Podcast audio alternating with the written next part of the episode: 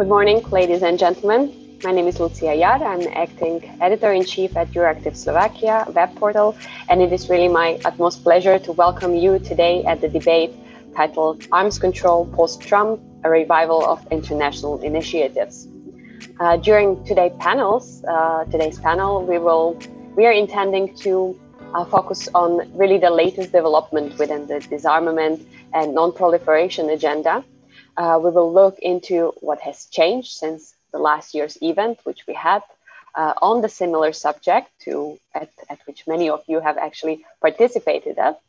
Uh, we will focus on how did changes in the White House with the pandemic influence the developments, uh, what is currently on the table uh, within the arms control agenda, and what is also the future of many initiatives and treaties that the international community is bringing up, is discussing, and even even avoiding sometimes to participate at. Particularly, uh, we will look uh, uh, at Slovakia, and we will not forget about the fact that Slovakia has recently become the member of the Organization for the Prohibition of Chemical Weapons and its Executive Council for uh, years 2021 and 2023 and we will also address that. And I'm very glad that uh, you all are here, that we were able to put together uh, such discussions, such distinguished panel, and get on board very interesting people.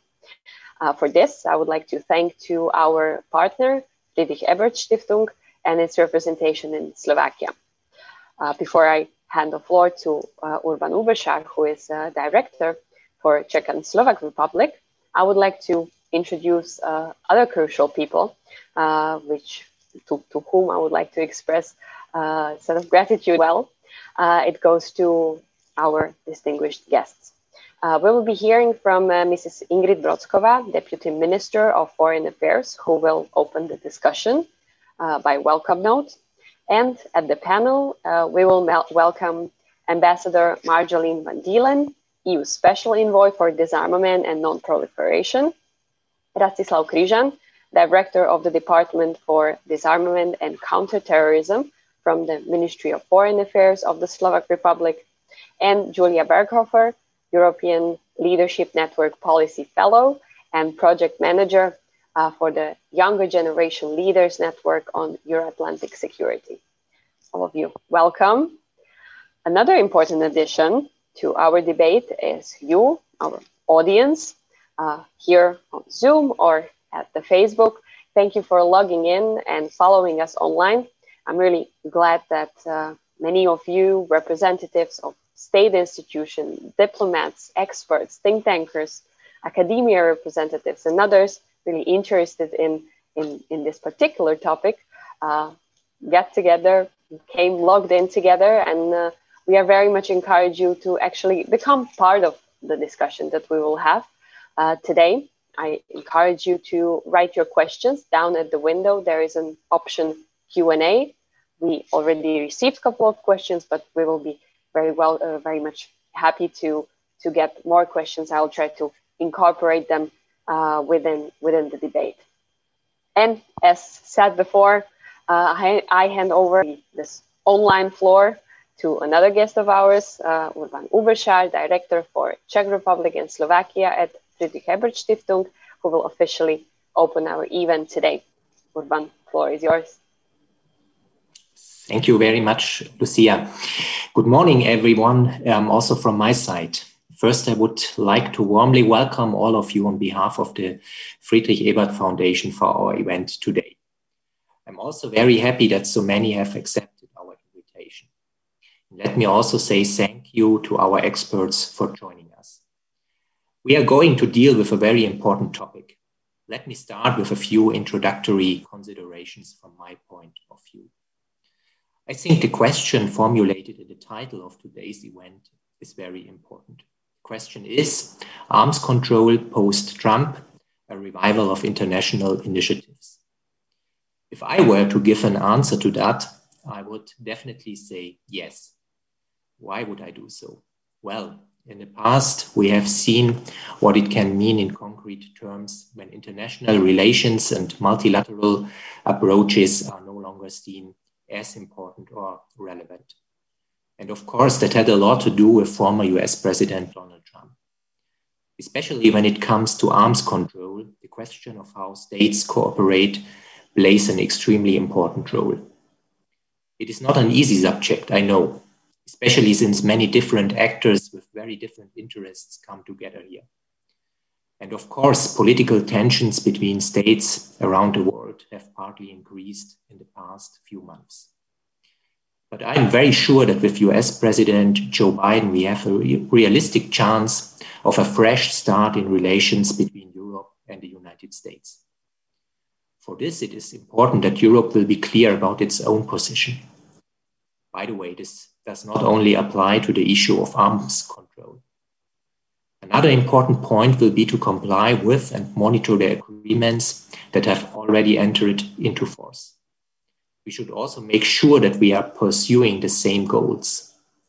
From my point of view, it is important that we prevent the proliferation of weapons of mass destruction all over the world. But the spread of small arms must also be restricted more effectively, effectively in the future.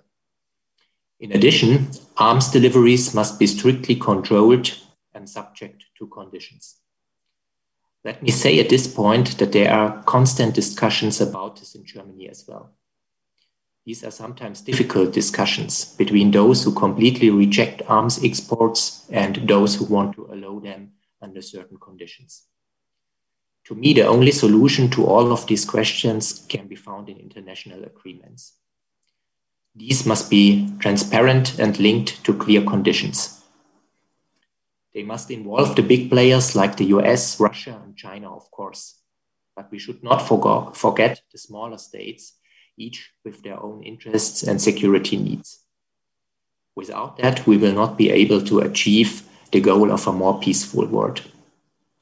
Last but not least, I would like to mention that we started this roundtable two years before and I'm very pleased that we can continue the discussion on arms control with so many experts um, in this year today. As part of this series, we want to take up current issues again and again and choose continue the critical dialogue on this topic. Finally, let me also thank our partner Euractiv for the good cooperation. Now I wish us all an exciting event. Thank you for your attention. And now I will give the floor back. Thank you very much. Thank you, Urban, and thank you for having a optimistic but at the same time quite realistic picture of of what we have uh, today in our hands when it comes to arms control. Uh, now I will uh, give a floor and, and uh, introduce uh, a promised welcome note uh, from Deputy Minister of Foreign and European Affairs of the Slovak Republic, Her Excellency Ingrid Brockova. Ladies and gentlemen, it is my pleasure to address this event organized by Euractiv. Thank you for this initiative, which we perceive as highly relevant given the contemporary state of arms control and disarmament architecture. I wish all participants a fruitful debate and exchange of views. International security environment is not in the shape we all would like to have it we are seriously concerned about deteriorating trends and ongoing erosion of arms control, disarmament, and non proliferation architecture. Existing international norms we are equipped with are selectively implemented and commitments not respected. In many cases, we lack meaningful dialogue and mutual trust even among most relevant players. That is worrying. However, this year has already started with encouraging news. The agreement between the United States and Russia on the extension of the New START for five years. Slovakia has welcomed and fully supported this step. It should be an impetus to further continue dialogue towards improved strategic stability and security through concluding new arrangement covering wider spectrum of arms and engaging other relevant states. INF treaty has ended, what are not good news, especially for us Europeans. On top of that, tactical nuclear arsenals stay outside of any international regulatory or control framework. Unfortunately, we do not see much needed political will to move this agenda ahead. The extension of the New START sets undoubtedly a positive tone for the planned NPT review conference, the success of which requires positive engagement of all players and ability to accept compromise. When talking about the NPT, let me reaffirm Slovakia's support to the centrality of the NPT treaty based on balanced approach to all three NPT pillars – disarmament, non-proliferation, and peaceful uses of nuclear energy. We stress the need to implement all commitments under NPT, including Article 6, with the ultimate goal of elimination of all nuclear weapons. We recall that the two nuclear weapon states with the largest arsenals hold a special responsibility in the area of nuclear disarmament and arms control but other countries, mainly China, should actively contribute to this process so that we could talk about global disarmament architecture. Slovakia is a strong supporter of multilateralism. And indeed, non proliferation and disarmament require multilateralism more than anything else. We attach high importance to preservation of the JCPOA, Positive signals from the new US administration on the prospect of returning to the treaty are encouraging. Our deep concerns persist regarding Iran's continued violations of the JCPOA. Respect for international commitments and political will are essential ingredients for bringing the JCPOA back on track. We hope the ongoing talks in Vienna will deliver on positive results. For almost three decades, international community is challenged with nuclear program of DPRK, with periods of ups and downs despite negotiations and sanctions. DPRK enjoys rather advanced nuclear capability. It is not easy to recommend what to do, though international community must find a response to the proliferation challenges posed by DPRK through diplomacy. Ladies and gentlemen, the use of chemical weapons by anybody under any circumstances constitutes a very serious breach of international law. We denounce the Syrians' continued violation of its obligations under CWC and the use of chemical weapons are concluded by the reports of the OPCW. I can assure everybody that Slovakia, as a member of OPCW Executive Council for the period of 2021-23, will not be silent face to face such grave violations of international norms and will stand firm in guaranteeing that the spirit and the letter of the convention will be respected by all. No impunity for the use of chemical weapons, notwithstanding reasons. Thank you. And we thank to Deputy Minister of Foreign Affairs of the Slovak Republic, as she has really outlined the most crucial topics uh, of the ongoing discussion within the arms control agenda, including developments in uh, within the Treaty on uh, Non-Proliferation of Nuclear Weapons, or NPT, reopened discussions within the New START deal between the US and Russia, uh, post INF treaty debates, as well as agreements or not agreements with Iran or challenges of the nuclear agenda uh, of the North Korea. So we will certainly dive deeper into those crucial elements and those crucial parts uh, of the present disarmament and non-proliferation initiatives. Uh, but as uh, Deputy Minister said, uh, they are being selectively implemented and various commitments of these agreements uh, are not uh, even respected often. So why is that so? Uh, we hope to look for the answers within uh, with with our three panelists uh, within this debates that we have for uh, uh, for about one uh, one hour 15 minutes that, that we have. So let's let's get into it. Our debate will consist or will be framed by four main subjects. Uh, firstly, we will discuss the current state of the play within the arms control agenda. We hear that it's really wide, uh, wide agenda based on many treaties and agreements. But what is the state of play today? Will be the first part.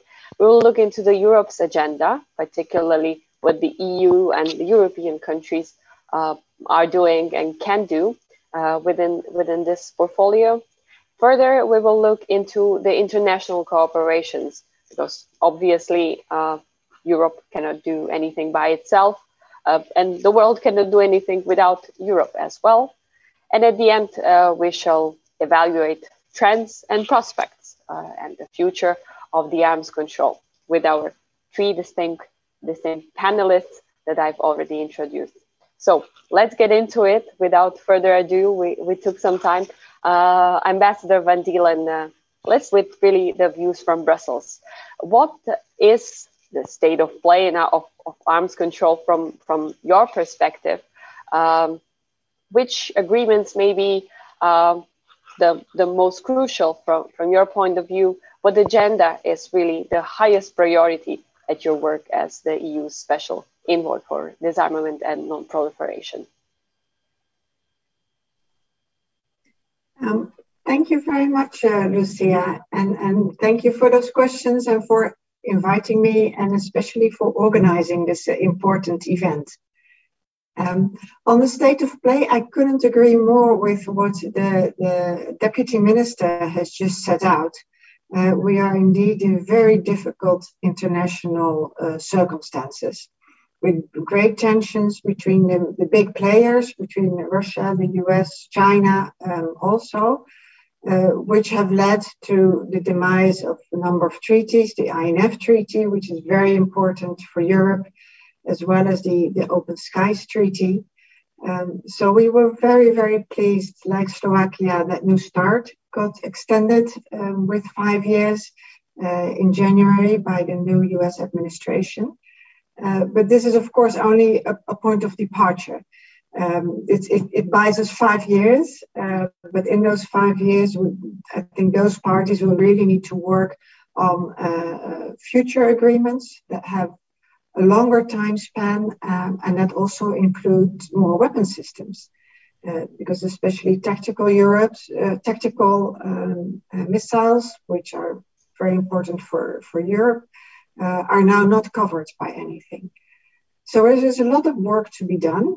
Um, but for that work to be able to take off, it is crucial that the big players um, can discuss those topics and get to negotiations. We are not that at that space yet. I think um, it is uh, first of all there's a need for dialogue uh, and for confidence building between between them. So we are very much looking forward to the meetings uh, next week, uh, the summit between uh, the US and, and Russia. Um, and, and, there's also NATO summit and the G7 mm-hmm. Uh, summit.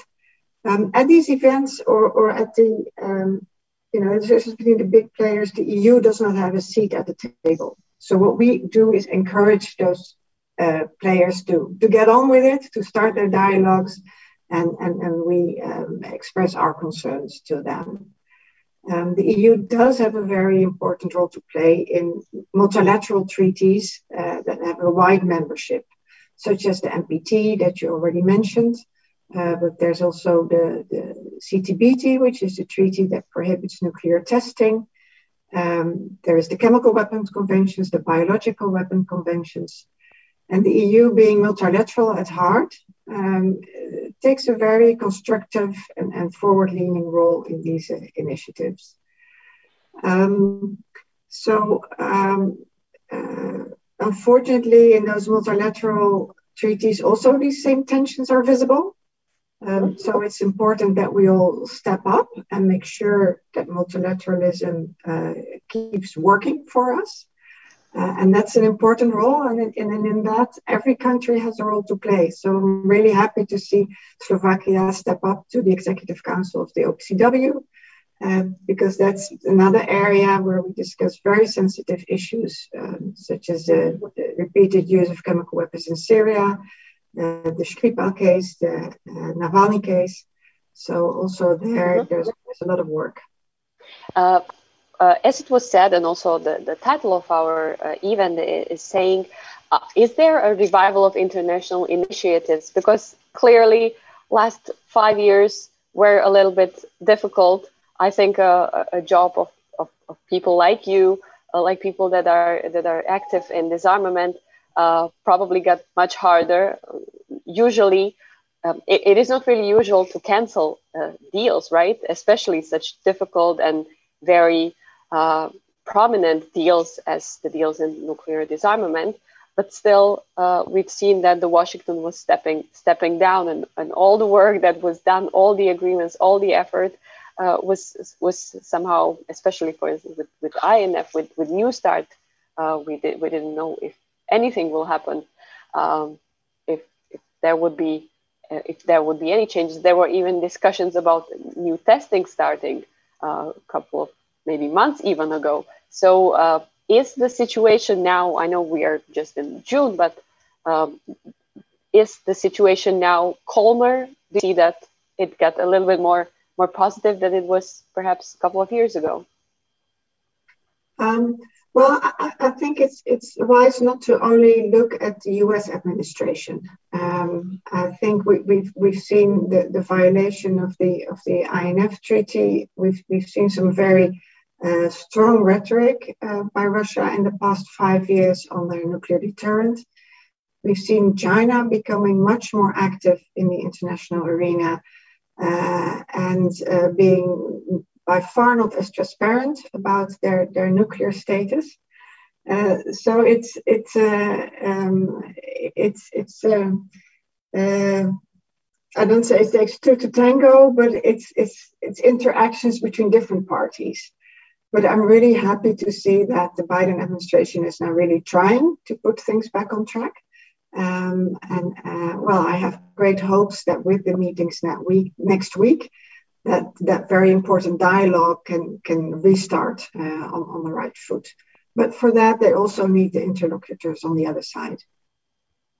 And uh, are you particularly, and, and, I'm going to be uh, maybe diving a little deeper into your work, but uh, uh, when you are discussing, for instance, you said that the situation now with Washington is a little bit easier, but when discussing, for instance, with, with Moscow or, or Beijing, how keen are those administrations to to talk to you, to talk to EU on those topics? Yeah. Um, so with, with the US, we have um, historically always kept very good relations and very frequent interaction. Um, uh, with Russia, unfortunately, that has stalled a little bit over the over the last few years. Um, we remain very open to discuss issues on uh, on disarmament and non-proliferation uh, with them, uh, but uh, but that has been difficult. Uh, and we also have a, a, very good bilateral dialogue with uh, with China. the last one of those was held in in January last year, where we can have very frank exchanges. Okay, thank you very much. let's go to Mr. Križan uh, and maybe a little bit to to have to get some views from from Central Europe and and Slovakia. Uh, Deputy Minister in her speech mentioned that really the multilateralism is something that uh, that Slovakia is looking for.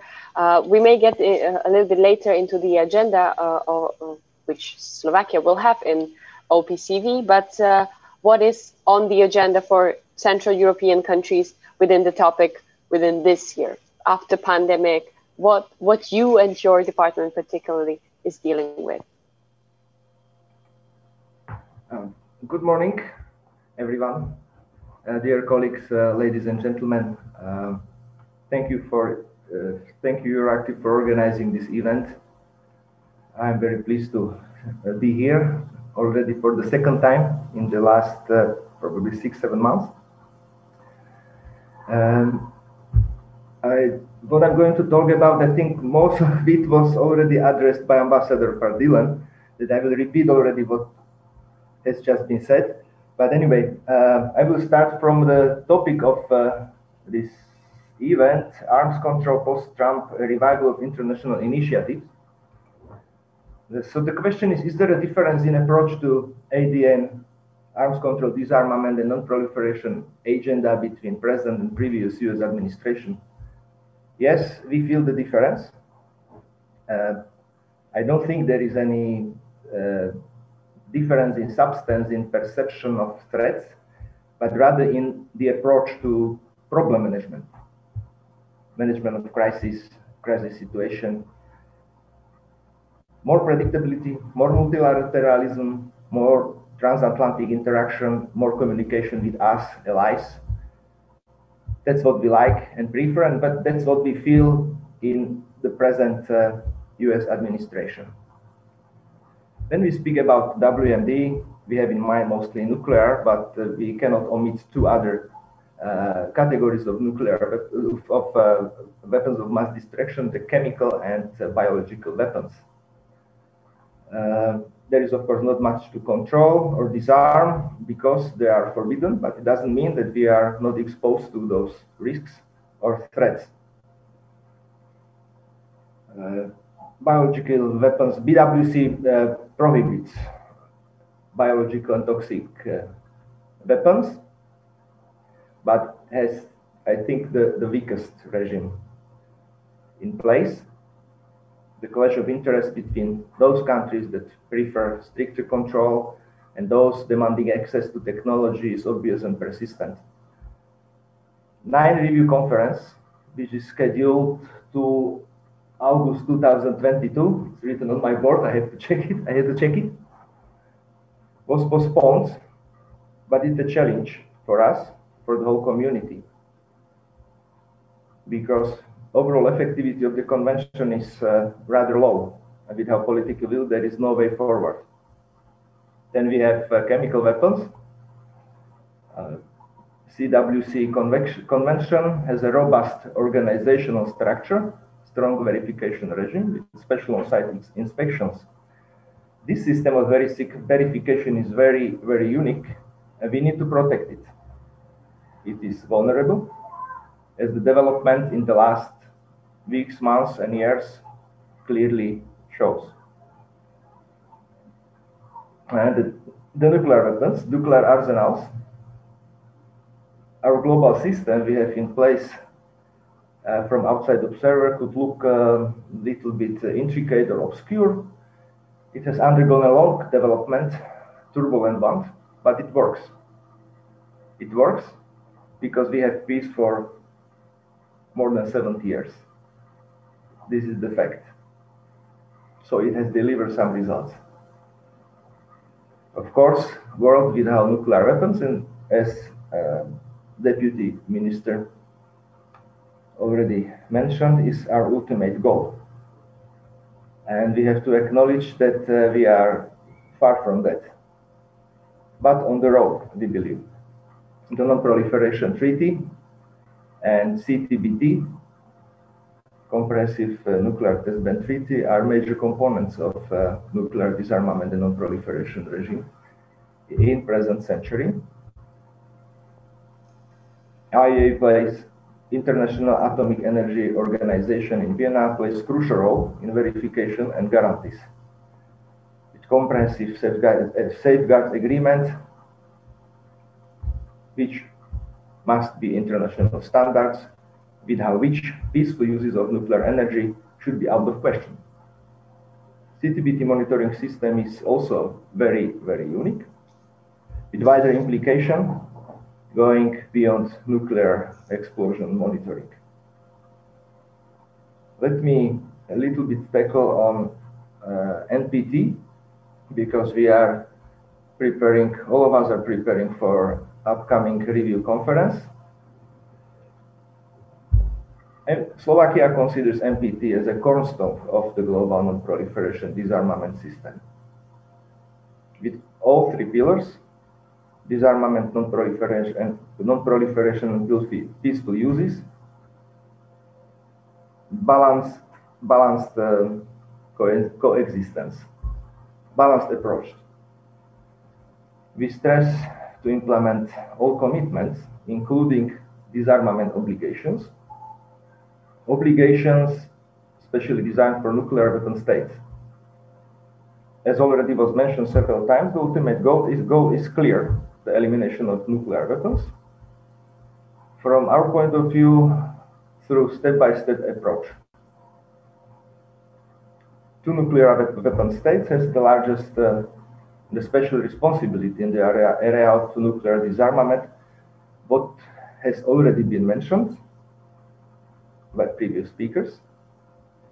We like new winds coming, blowing from Washington, and we hope uh, they will be properly answered also from the side of Moscow.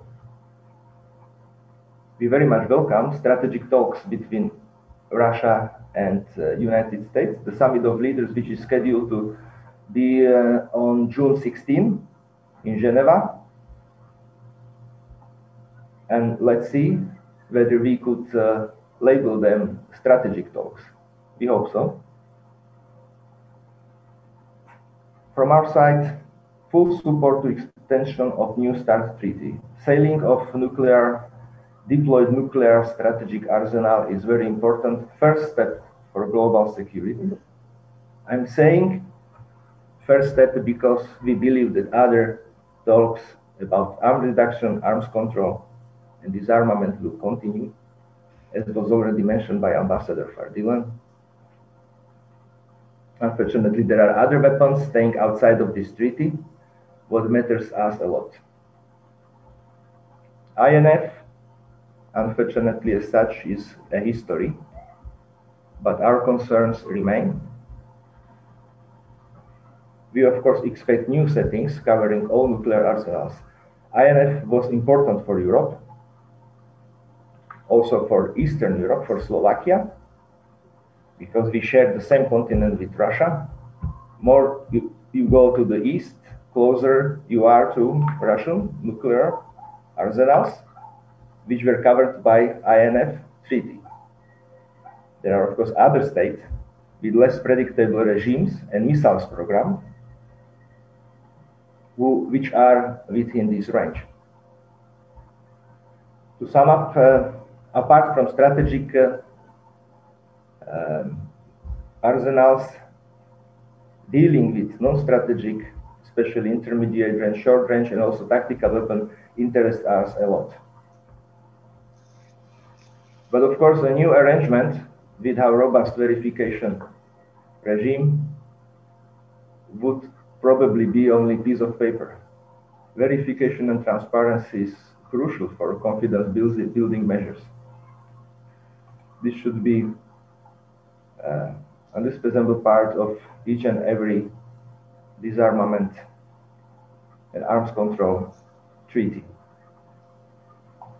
Let me talk a little bit about two major proliferation crises from our perspective, Iran and North Korea. Mm -hmm. The preservation of uh, JCPOA, very important, very high on our agenda. We of course regret US withdrawal from the JCPOA, but we uh, understand the reasons.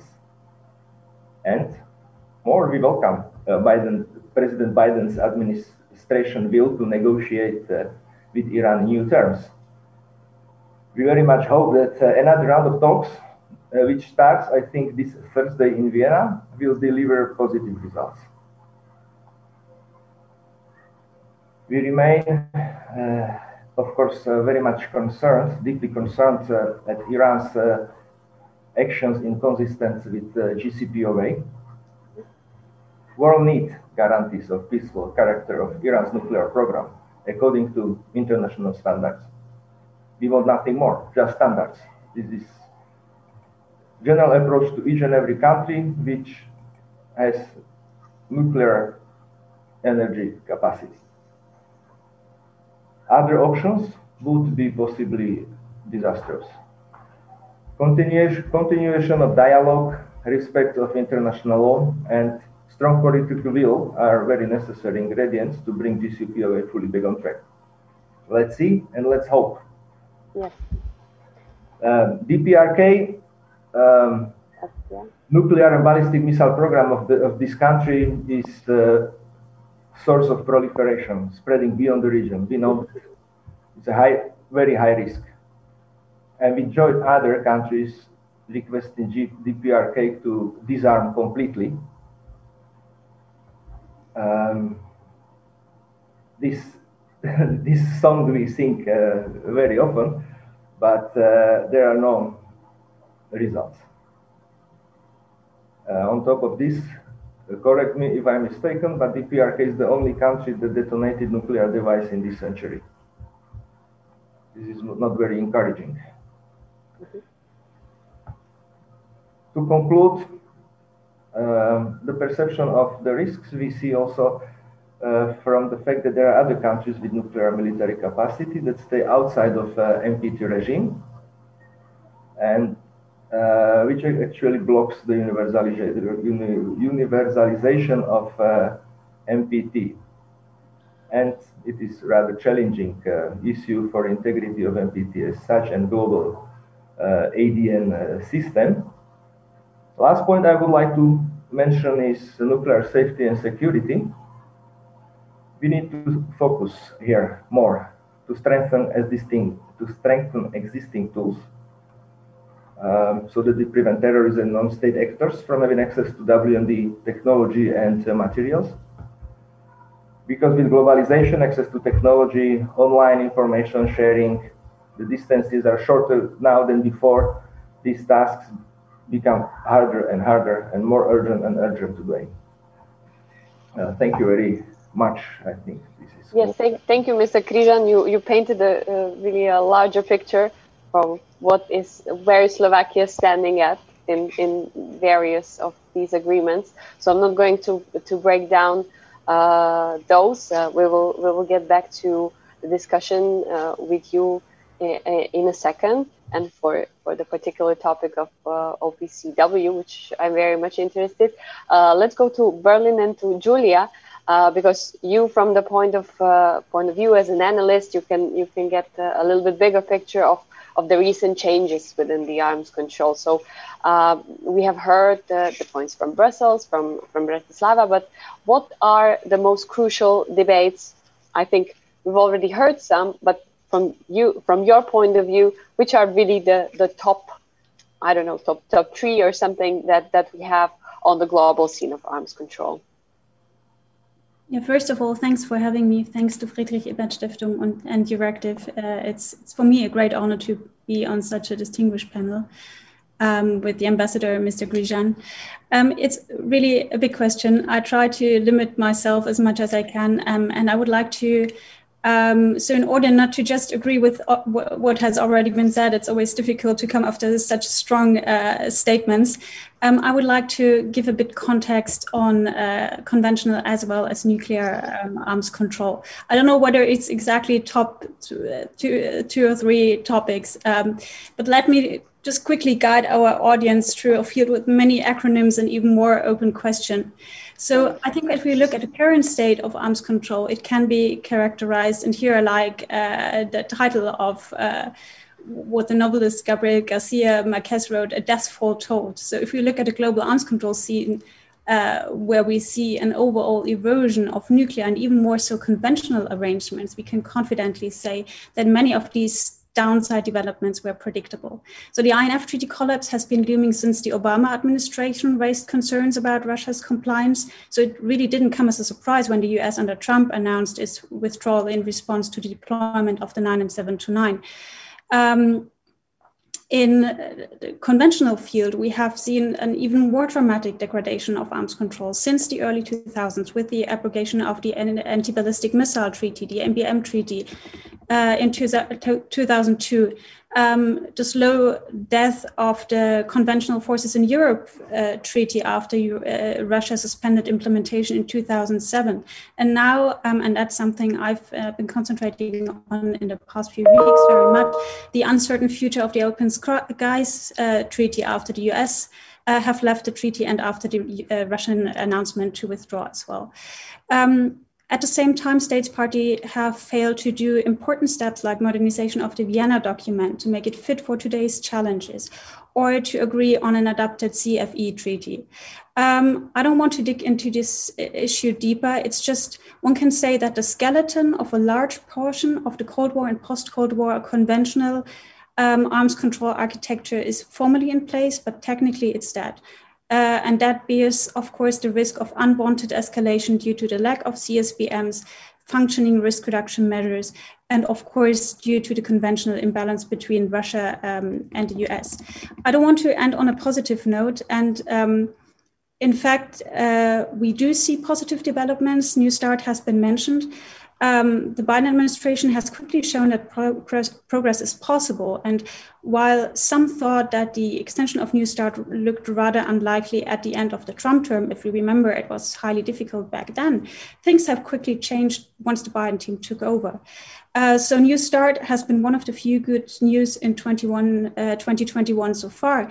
And it also perfectly makes sense that New START survives. If one looks at the history of five decades, I won't take you through uh, all of the details. But if you look back at this uh, five decades history in which the US and Russia, formerly the Soviet Union, have been engaging in continuous consultations on the regulation of offensive strategic weapons, including strategic arms limitation talks, uh, the START treaty, SORT, and so on, one can acknowledge that the risk is comparably low that Moscow and Washington would stop these talks.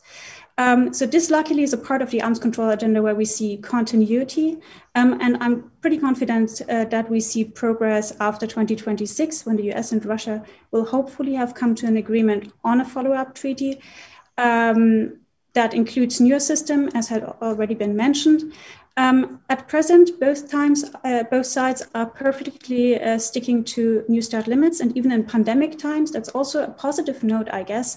Um, when on-site inspections were not taking place, verification through national technical means is still taking place um, and working. So when we come back to the question of how the impa- pandemic has an impact, I think it's uh, not so dramatic, but that's maybe uh, an issue we will come uh, to later.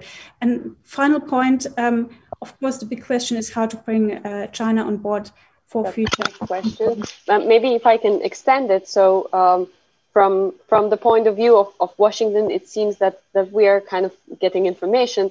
But when we look into Moscow or Beijing, uh, we are probably, at, at, least our part of the world, is, is not really sure what, what are the goals over there. So could you, uh, yeah, talk a, a, little bit more about uh, about their interview, the, the, the, Moscow one, and particularly now Beijing, because uh, it is clear that uh, each of the nuclear um, state is talking about China much more, but how to bring them on board, I think this is an ongoing discussion, especially the, the last uh, few months, maybe a couple of years actually.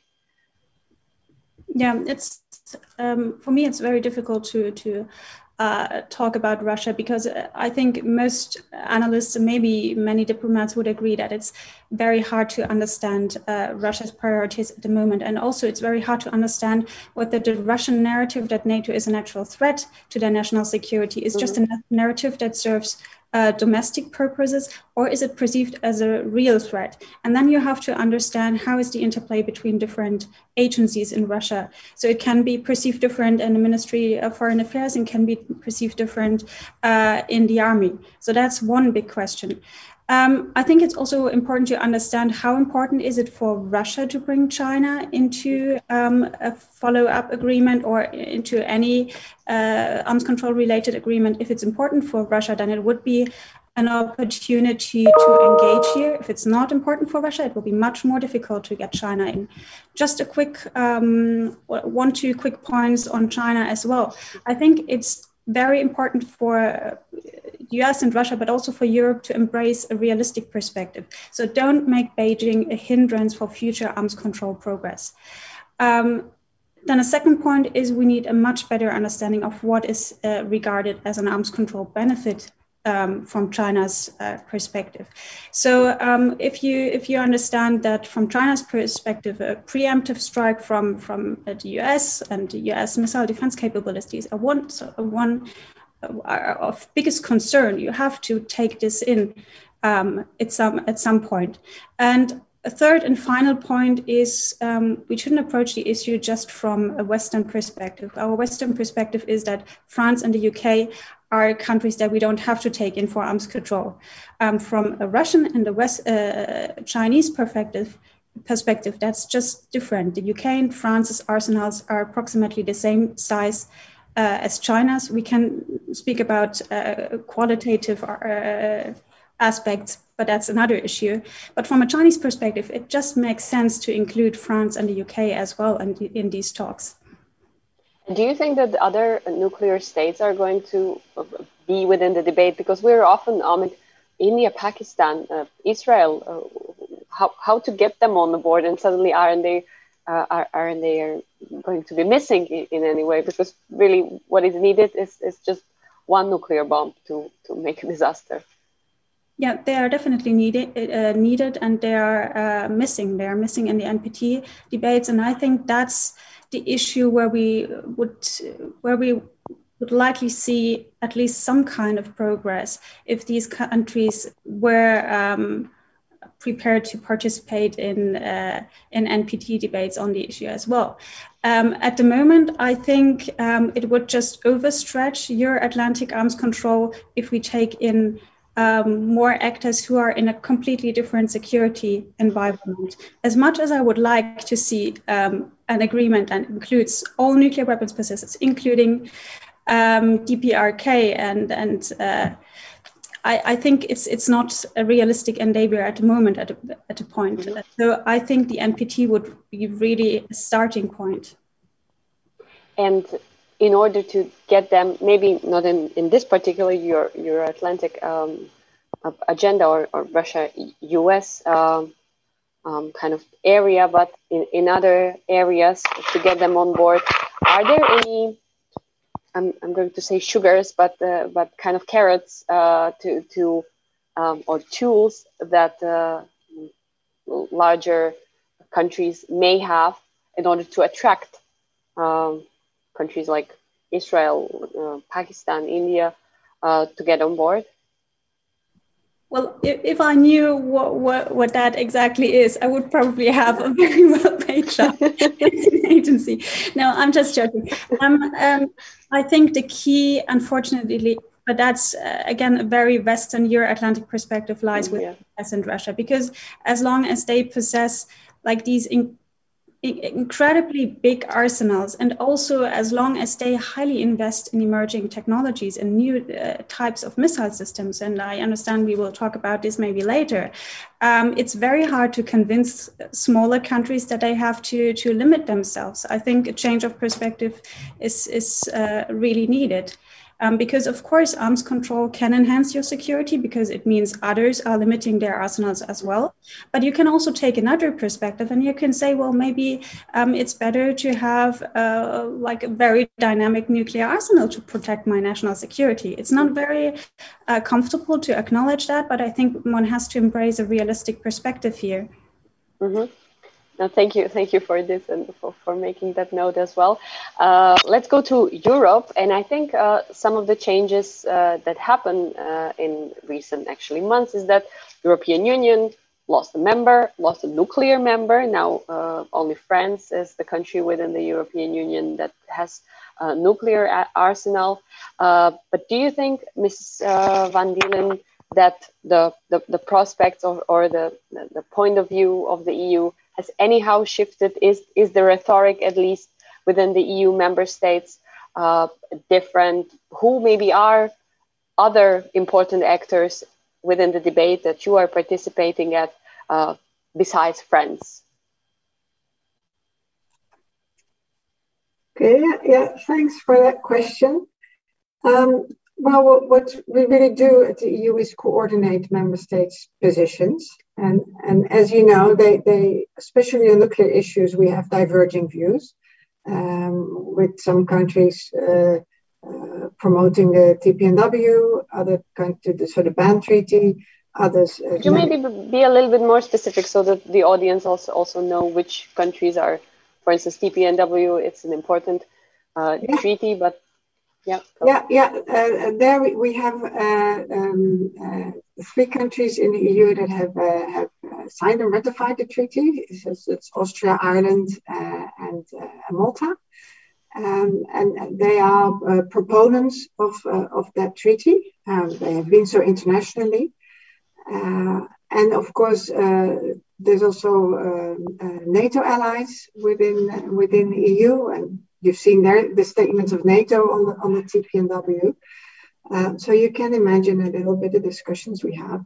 And I think these discussions are really important uh, because, as, as uh, Julia also said, uh, and, and said before, um, only through dialogue you really understand the other's position uh, and can you try to find uh, a solution for problems and of course the, the tpnw grew out of a sense of frustration with the lack of process uh, progress on the disarmament pillar of the npt um, uh, where, where some states say, well, there is there's been significant process progress in the in the last uh, 20 years since the height of the Cold War, and we have a number of instruments to work towards that progress in step-by-step approach.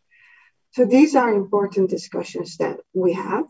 Um, for the time being, we have uh, agreed to disagree on the specific issue on the of the of the ban treaty um, but, and agreed to focus on those areas where we are united, um, where we can work together, because that is where the EU has a big impact. Because when we are, have these are which we, that that we agreed on. the centrality of the NPT mm-hmm. is very mm-hmm. important. Uh, the support to the uh, the CTBT, the treaty that prohibits nuclear tests, uh, getting the conference on disarmament um, back to work in Geneva, and it's uh, uh, especially in starting to work on the fissile material cutoff treaty, so to limit the, the, the source material for nuclear weapons. Um, on the need for verification and to develop mechanisms for verification. Um, because, as was said in the previous round, without verification, um, th- there's not going to be any sustainable agreements in the, in the future. Um, and also to, to work on risk reduction because at the stage where we're, we're currently at, um, uh, how do we make sure that doesn't spiral out of control while we are working on those uh, disarmament steps? Mm-hmm. So we, we prepare EU positions, um, and, uh, which takes time because it needs a lot of dialogue. We have diverging views sometimes. But when we have them, it's important that we speak up in statements in multilateral meetings, uh, in statements welcoming the extension of New START by the High Representative. Um, we do that in many ways. And we also lobby other states. Um, uh, sometimes that can be through open events that are organized uh, where we have an open discussion, and sometimes it's in, uh, in private discussions through a dialogue or a démarche um, when we ask countries to become party to a specific treaty um, or to improve implementation uh, or to work towards a specific multilateral meeting to have a good outcome at a review uh, meeting. Um, so we do that a lot. And when we do that as EU, we are stronger. Uh, first of all, because we are a significant bloc and we have multilateralism at our heart um, but also because our positions are um, very constructive and because they take into account all the views of the of the member states, um, they are attractive to many other countries in the world. They look at the EU and say, where are they going? And that, can be a guide for them sometimes. So mm-hmm. we see a lot of uh, reference to EU positions um, uh, or, or alignments to them. One thing that is, that is part of it. Which uh, exact forums are you are you meeting with member states, uh, particularly you as a special envoy? Um, what are the working groups or, or councils or, or the meetings uh, where you are meeting uh, representatives of the member states? We have uh, in my area two uh, working groups. We call them council mm-hmm. working groups. that's where the where the member states come together every month from the from their capitals. Of course, now all, all everything being run virtually. And one of them we call the CONOP, which is on non-proliferation, and it's actually taking place today. Uh, we have a, a, specific chair for that uh, to run that. Um, and the other one is COARM, that deals more with um, uh, arms export controls on the conventional side, and the Arms Trade Treaty, and, and, a number of those those issues. Um, plus, we also meet from time to time at the at the level of directors, uh, with, uh, with Radislav, uh, to, to take a bit strategic approach and uh, to, to, mm-hmm. to, to look at where we are. And of course, we also have the, the Commission, the European Commission, uh, who's, uh, um, for example, they deal with everything that is dual use export controls. Mm-hmm. Um, and so the exports uh, of, of goods that can be potentially be used in a nuclear weapons program. Those are limited. Um, and then, and then outwards uh, within the EU, uh, how is the communication with the institutions? For instance, the, you are part of the European External Action Service, so basically European Commission. But um, in regards to, let's say, European Parliament uh, or, or, a council. Yeah. So um, uh, with the, the member states, there is also the PSC, of course, and they um, generally they meet a few times a year to discuss these topics. And I, um, I did a presentation at PSC just last Thursday. Um, the European Parliament also regularly debates. They had a very good decision on the um, on the NPT last year, and um, I had just started. I made a I presented myself to Parliament, and I might uh, I might show up again. My predecessor did, um, so that that's also an, an, important factor. The Commission also, they participate in the working groups as well, huh? uh, to, to, to be order for the EU to work holistically. And maybe one, one, one interesting resource could be um, our annual uh, WMD report. Annually, we report on what we've done in the past year in the area of WMD, and there we really try to incorporate the work of um, also the other institutions, especially the European Commission has a lot of programs in uh, supporting states in nuclear security and export controls. Um, and you'll find those there as well. The um, EU Joint Research Center also contributes a lot to that. Um, also, they help us out with the technical questions about verification. And we have a state of the art lab in Karlsruhe. So it's, it's really important to try and, and, and have all these resources that we have uh, focus in the same direction. And, and if I may mentioning resources, because um, you know we, we we present our positions, but we don't only preach. We also want to foster cooperation um, with other states and support where necessary.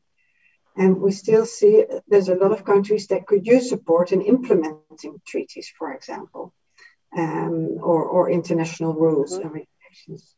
Uh, so we can offer that assistance. Uh, sometimes it's uh, practical assistance, but very often it's financial assistance to provide for trainings, um, uh, uh, or yeah, very practical things. Mm-hmm.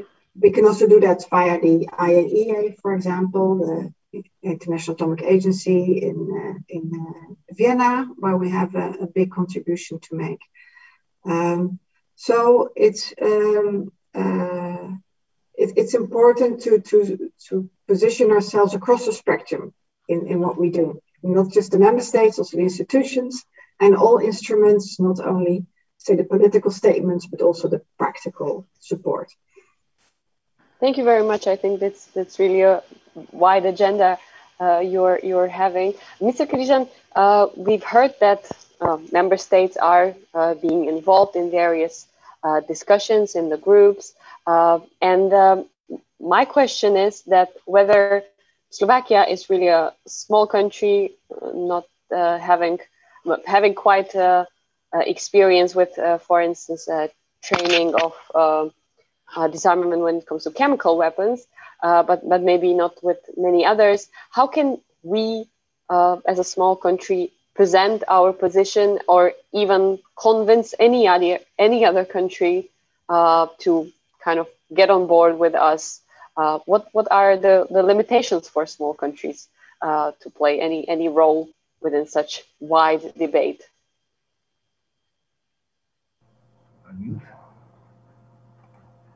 Thank you. Um, so, um, what is the role of small countries? It's a more uh, philosophical question. Uh, but small countries usually don't play a big role in global issues, we have to admit. Um, in cases they act separately, but uh, if uh, they join together, the cumulative voice uh, can have uh, substantial strength. Um, our strength uh, is in one voice of EU and NATO. We are members of EU and NATO. And as was already mentioned by Ambassador Van Dil, there are various uh, groups where we discuss the questions, where we shape the policy of NATO. The same is valid for, uh, where we shape the policy of EU, and the same is valid for, for NATO, where we contribute to creating the mm -hmm. policy of EU and uh, also contribute to uh, where we implant the our priorities in the decisions and common positions which are presented uh, outside. Therefore, and then what is sorry? Uh, sorry yes. Uh, then then what is what is the motivation, for instance, to go beyond to, for instance, become a member of the executive council of OPCW? Why would a small country want to even uh, participate there? First of all, uh, when we speak about executive council, uh, the motivation is to strengthen the camp of like-minded countries, the camp of uh, democratic countries, in promoting the agenda, the values in OPCW, and to protect the, the OPCW um, and our interest there. So this is the this is the main motivation to contribute. And what is Slovakia particularly uh, getting out of it? I understand the the, the, the philosophical uh, kind of background of it, but um, how why would be, we be interested, particularly in the in the chemical uh, part of this uh, WMD? Uh, okay, so uh, this is not our first uh, membership in uh, mm-hmm. executive council. This is our fifth membership. Okay. So that means this is nothing new. This is more or less a regular, uh, okay. not the rotation, but regular interest of my country to be part of executive council and to contribute to shaping the policy. And and also it is uh, we for us, it is also a recognition of a long-term and consistent policy of my country in the field of non-proliferation, mm-hmm. elimination of weapons of mass destruction, in this case, uh, uh, chemi- chemical weapons. Mm-hmm. And also, and then- the main uh, point is that uh, we can strengthen uh, the voice of like-minded countries in, in defending uh, similar values. And uh, is there some kind of agenda? We, we've heard that the membership at the Executive Council is for two years uh, for Slovakia for, for now. Uh, is, there, is there any particular agenda that or, or goals that uh, Bratislava is intending to, to reach within the Council? Uh, I wouldn't say that we have a specific uh, mm -hmm. or specific program or list of goals we would like to achieve during our Executive Council membership. Our priority is to uh, facilitate the, the functioning of OPCW, proper and smooth functioning of OPCW at the political but also uh, professional level in compliance, compliance with priorities of CWC. And uh, um, also, our priority is to guarantee the unique system of uh, uh, OPCW mm-hmm. has. This is, uh, from our point of view, is very crucial in this time when uh, impartiality and expertise of, expertise of the organization is uh, questioned by some of its own members. Of course, as was already mentioned by Ambassador Van Deelen, there are hot topics uh, on the agenda mm-hmm. of uh, OPCW. It is first yeah, we, use of chemical weapons in Syria. Mm-hmm. Second, um, uh, cases of uh, Skripal and Navalny. These are the cases we will focus on because mm-hmm. it was mentioned by uh, Deputy Minister at the beginning of this uh, event, uh, no impunity regarding use of chemical weapons. Use of chemical weapons by anybody uh, under any circumstances is not acceptable. This is our mm-hmm. Uh, consistent policy, and we will go to uh, executive council with this in mind. Mm-hmm. Okay. Uh, and uh, besides the chemical weapon, obviously, uh, we we were talking about the uh, general development of of the nuclear chemical uh, weapons. And uh, Julia, I'm going to address to you because many treaties and activities of, of the international community are often focusing on somewhat conventional, not, not just conventional uh, arms, but rather arms that, that are well known. But certainly, technology seems to be evolving much faster than the initiatives and uh, of, of non-proliferation or, or disarmament. So, what are maybe the, the new technologies that you seem uh, that, that you see as, as very valid in, in arms development? Uh, and, and what are the modern maybe challenges uh, for, for the new treaties or the treaties that, that we currently have? Yeah, thanks for, for this question. Again, a very big question. And um, yes. I will not be able to address uh, every every single point because actually I think there are really a range of uh, emerging uh, and disruptive technologies (EDTs) that are crucial in that space. And, the, the, the spectrum reaches really from artificial intelligence, cyberspace to quantum computing and new types of missiles. My short input um, will focus on the latter one. Um, happy to comment on the other uh, fields as well to the extent I can.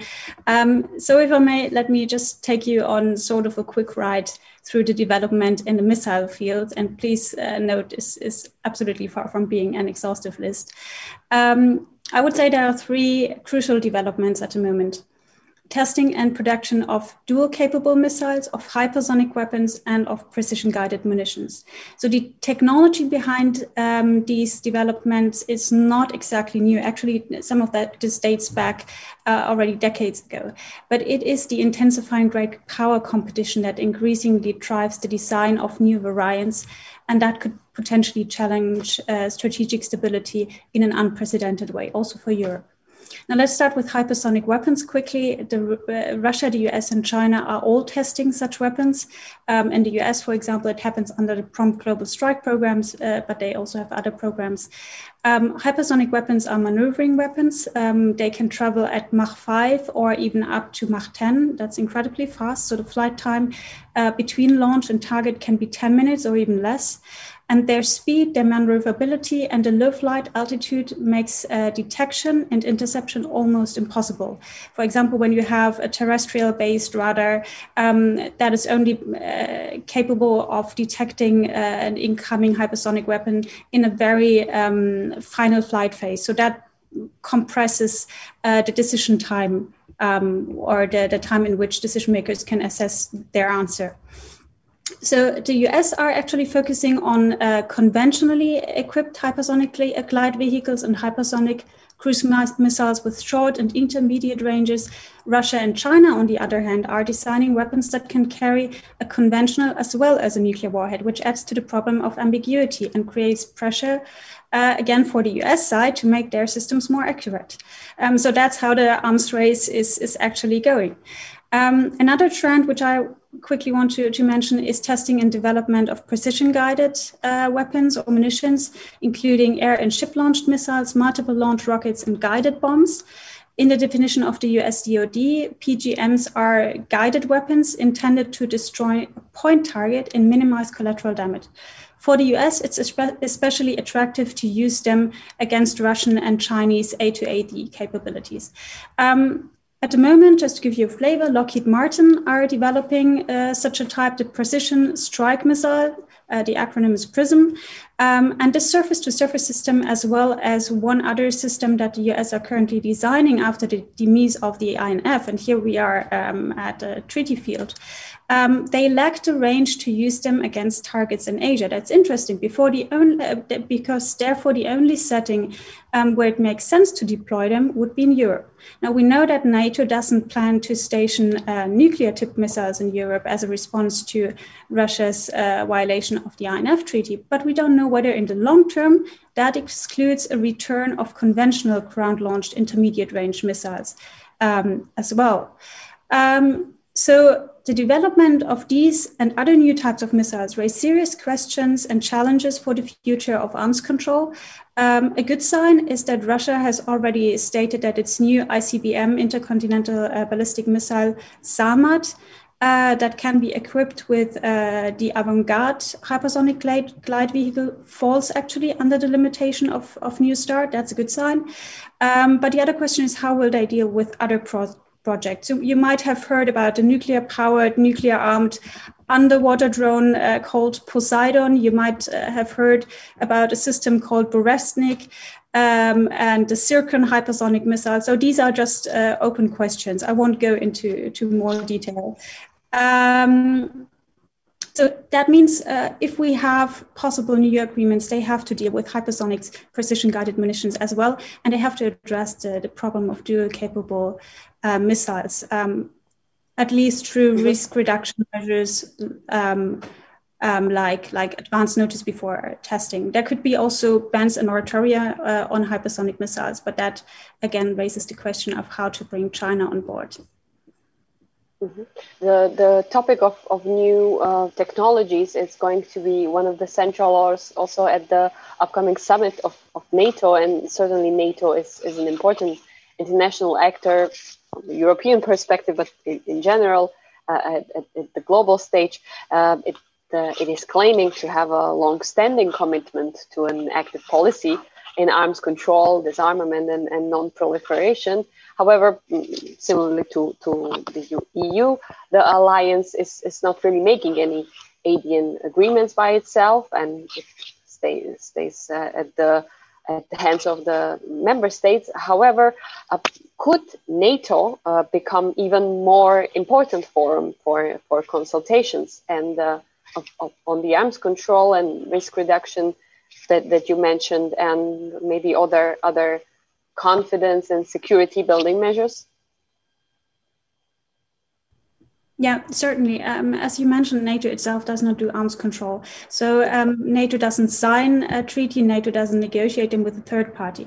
Um, that's always in the hand of the member states. What but what NATO can do is actually um, provide a forum for depth consultations between the allies on pressing uh, arms control, disarmament, non-proliferation, so-called ADN issues um, it can, and that shouldn't be underestimated, um, facilitate dialogue and exchange of views and, and, and help to develop common positions that uh, member states can bring into other fora, such as the NPT.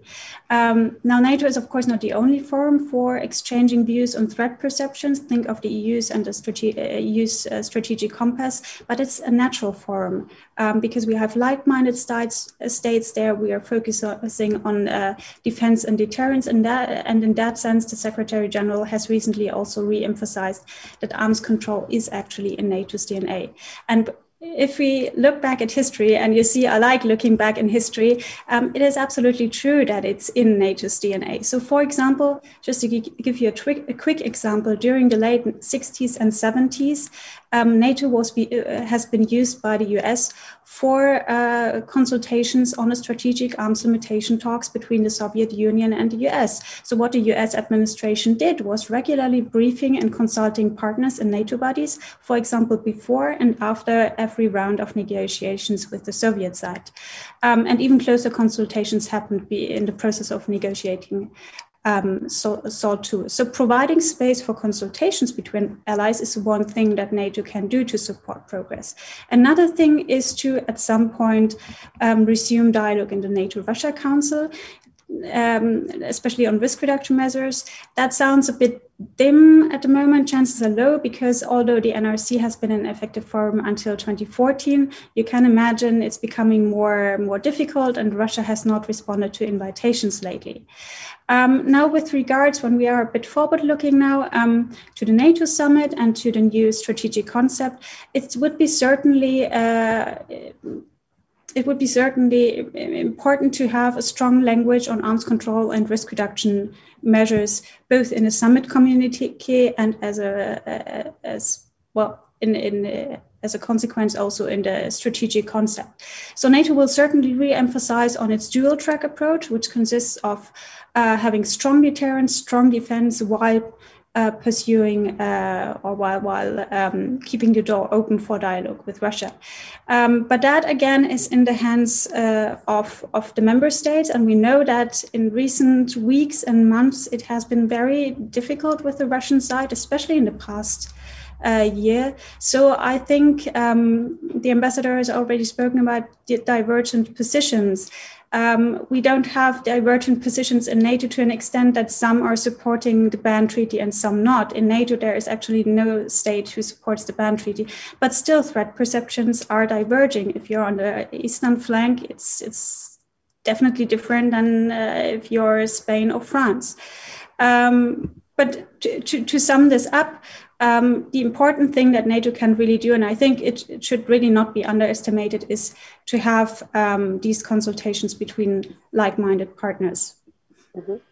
Uh, we also received a questions from question from the audience, uh, and it's regarding the no first use concept, uh, meaning some kind of a pledge or, or a policy uh, by a nuclear power uh, not to use any nuclear weapon as a mean of warfare unless the first uh, unless they are first attacked uh, by, by by some other country. Uh, are there any discussions? I think um, there are some. There is something at the U.S., but do you see at the international uh, for us or in, um, amongst the countries that that somebody might be interested in adopting this this uh, no first use concept?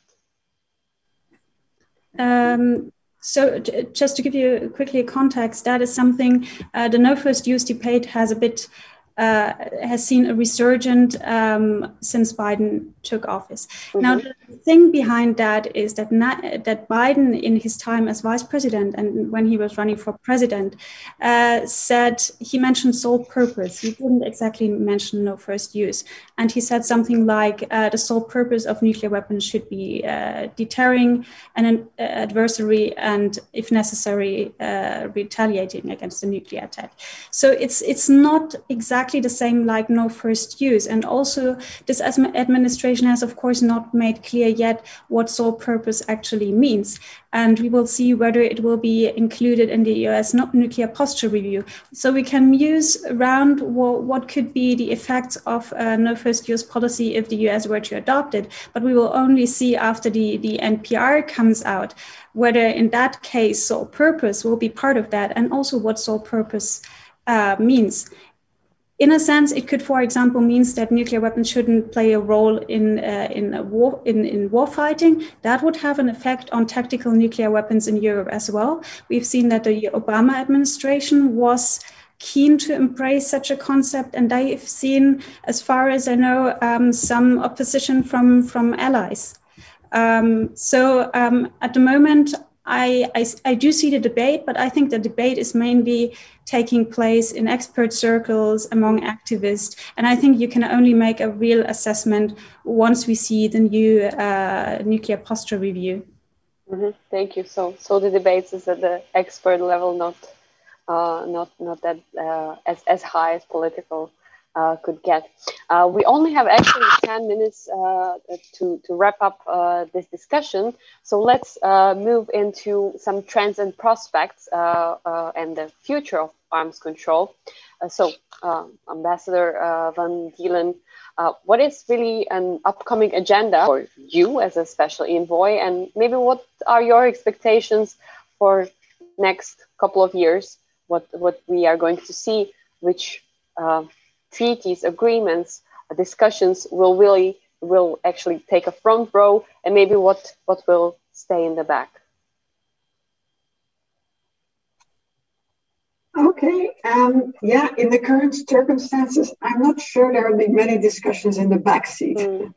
Um, a lot of issues are becoming uh, priorities, um, so that's a, that's a juggling act.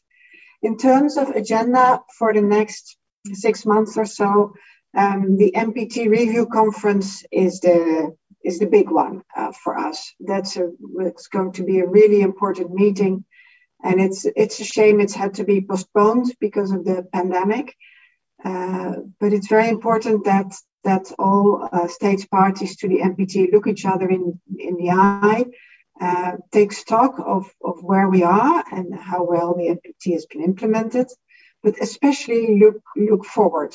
How do we take it from here for the next the next five years, which is the review cycle of the NPT, or the next ten years? or even the next 50 years, because we've just celebrated the 50th anniversary of the NPT.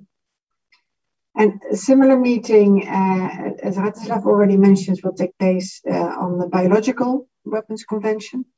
Um, that's also being postponed, unfortunately. Uh, there too, we can use that time um, to prepare ourselves better, as, as, for the NPT.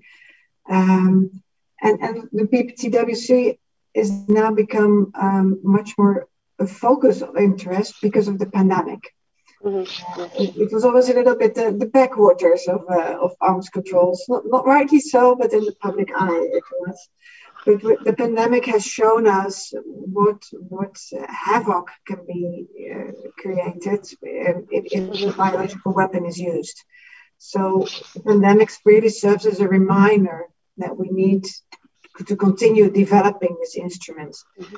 And, and, as you may know, the Biological Weapon Convention is the only one that doesn't have a verification protocol. Yeah. Uh, we would still want to work towards one.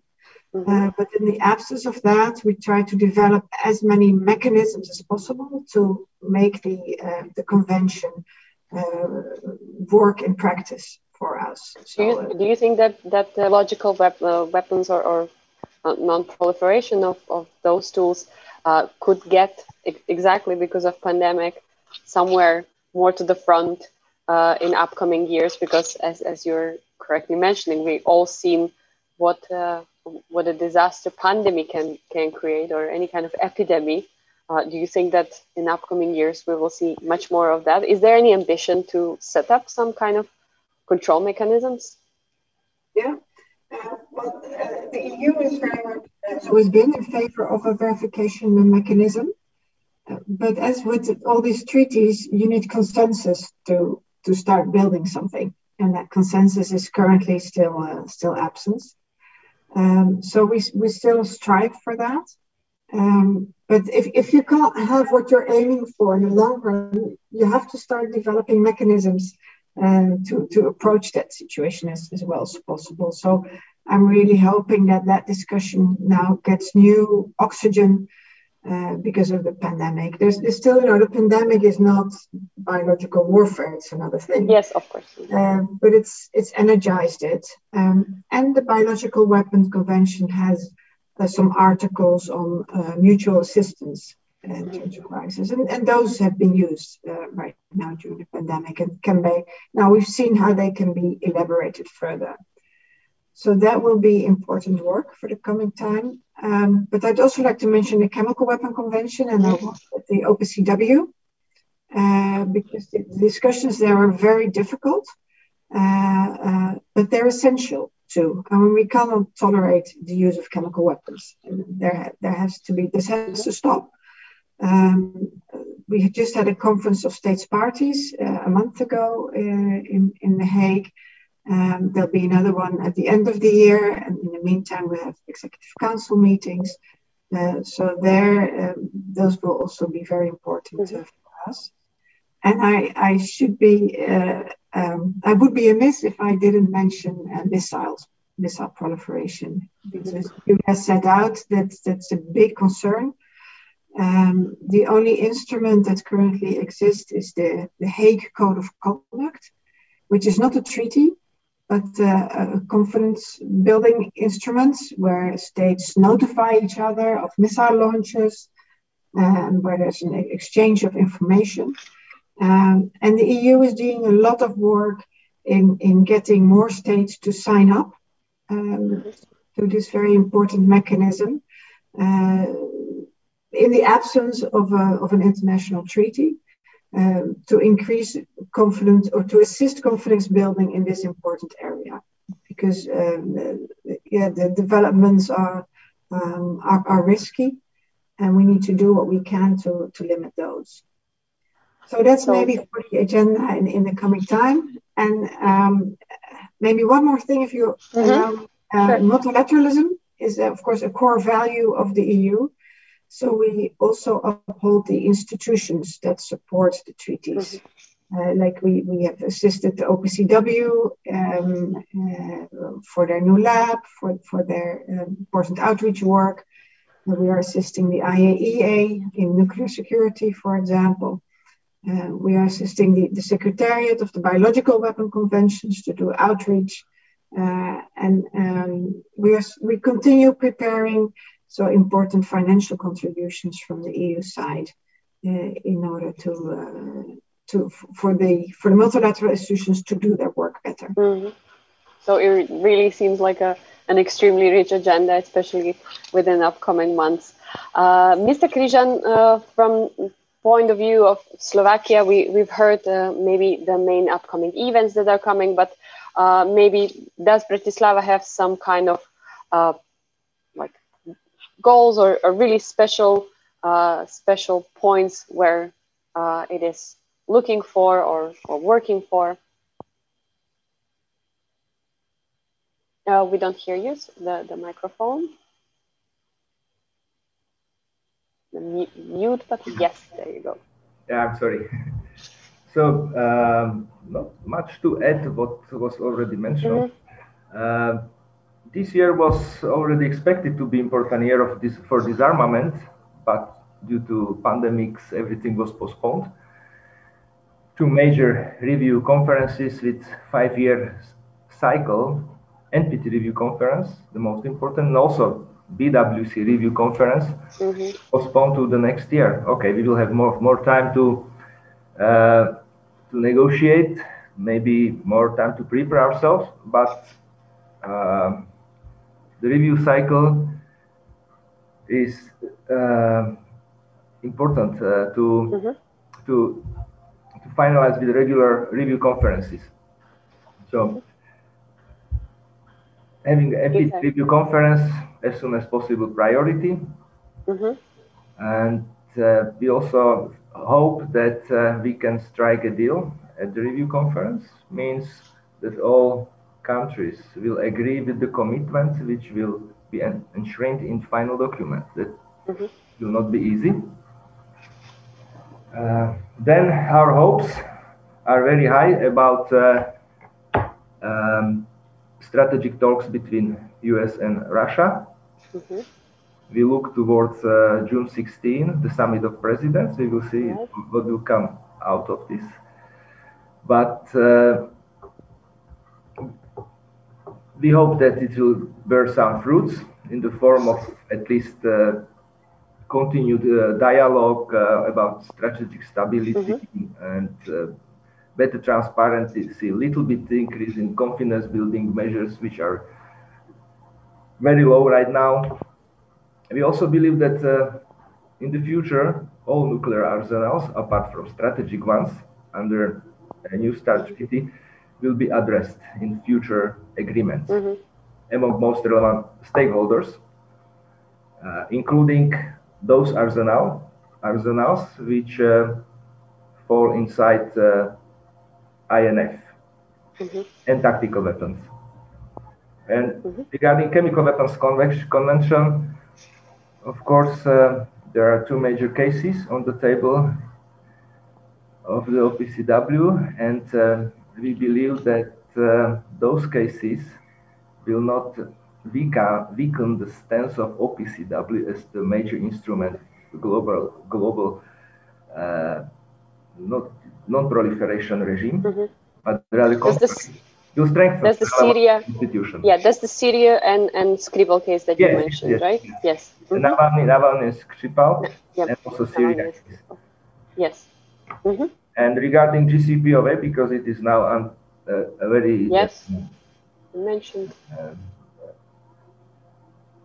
um, regarding JCPOA, um, we believe that uh, some form of agreement will be, uh, which will guarantee peaceful nuclear program of Iran. It's very important. I see. So Slovakia remains hopeful for for uh, many treaties and agreements. Uh, Julia, uh, some last remarks for you, some outlook and uh, maybe some uh, application and execution of, of the international treaties, what, what do you ex expect from the short term and, and long term developments? Sure, I try to be brief because I see we're already. Yes. um, I just wanted to add one point on what Ambassador van Deelen said about uh, it, it's a shame that the, the NPT RevCon had to be postponed. Um, it is, in a sense, also, also because we don't know whether it's really taking place in August or later. There's some insecurity around that, unclarity. Um, but I think it's it's uh, better to have uh, the, the RevCon in, in 2021 or 2022 even than to have it at a time when Trump is still in office, because I think that will completely change, or it will it will at least add some constructive flavor to the NPT. But that's uh, my my personal view. Um, on outstanding issue uh, issues, I think it's very important to to uh, summarize that for Europe to step up and to find their voice. Mm-hmm on uh, Europe has to, and I'm not talking about specific NATO or EU, Europe, but European states, if they want to defend their interests, they have to feed into the, the New START process.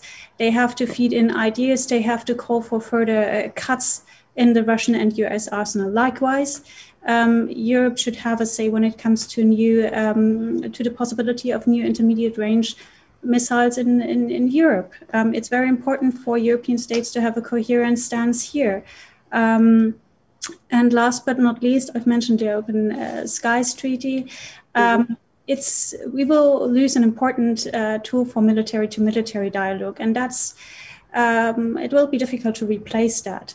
Um, so um, one of, of the priorities I would say is really to start on a working level and to find a way to re-establish uh, military, uh, military to military dialogue between the West and Russia. Mm-hmm. Thank you. So we see there are plenty of, of new initiatives, initiatives that are ongoing. The building of mutual trust uh, is, is still uh, in place and, and has to find a maybe larger spot. Um, in the agenda of arms control, non-proliferation, and disarmament, there are very interesting prospects. We touched upon uh, several of them. I think that we all can imagine that it can be break down into each each type of uh, uh, maybe arms or, or, or, the deals, and we could have talked uh, for for hours.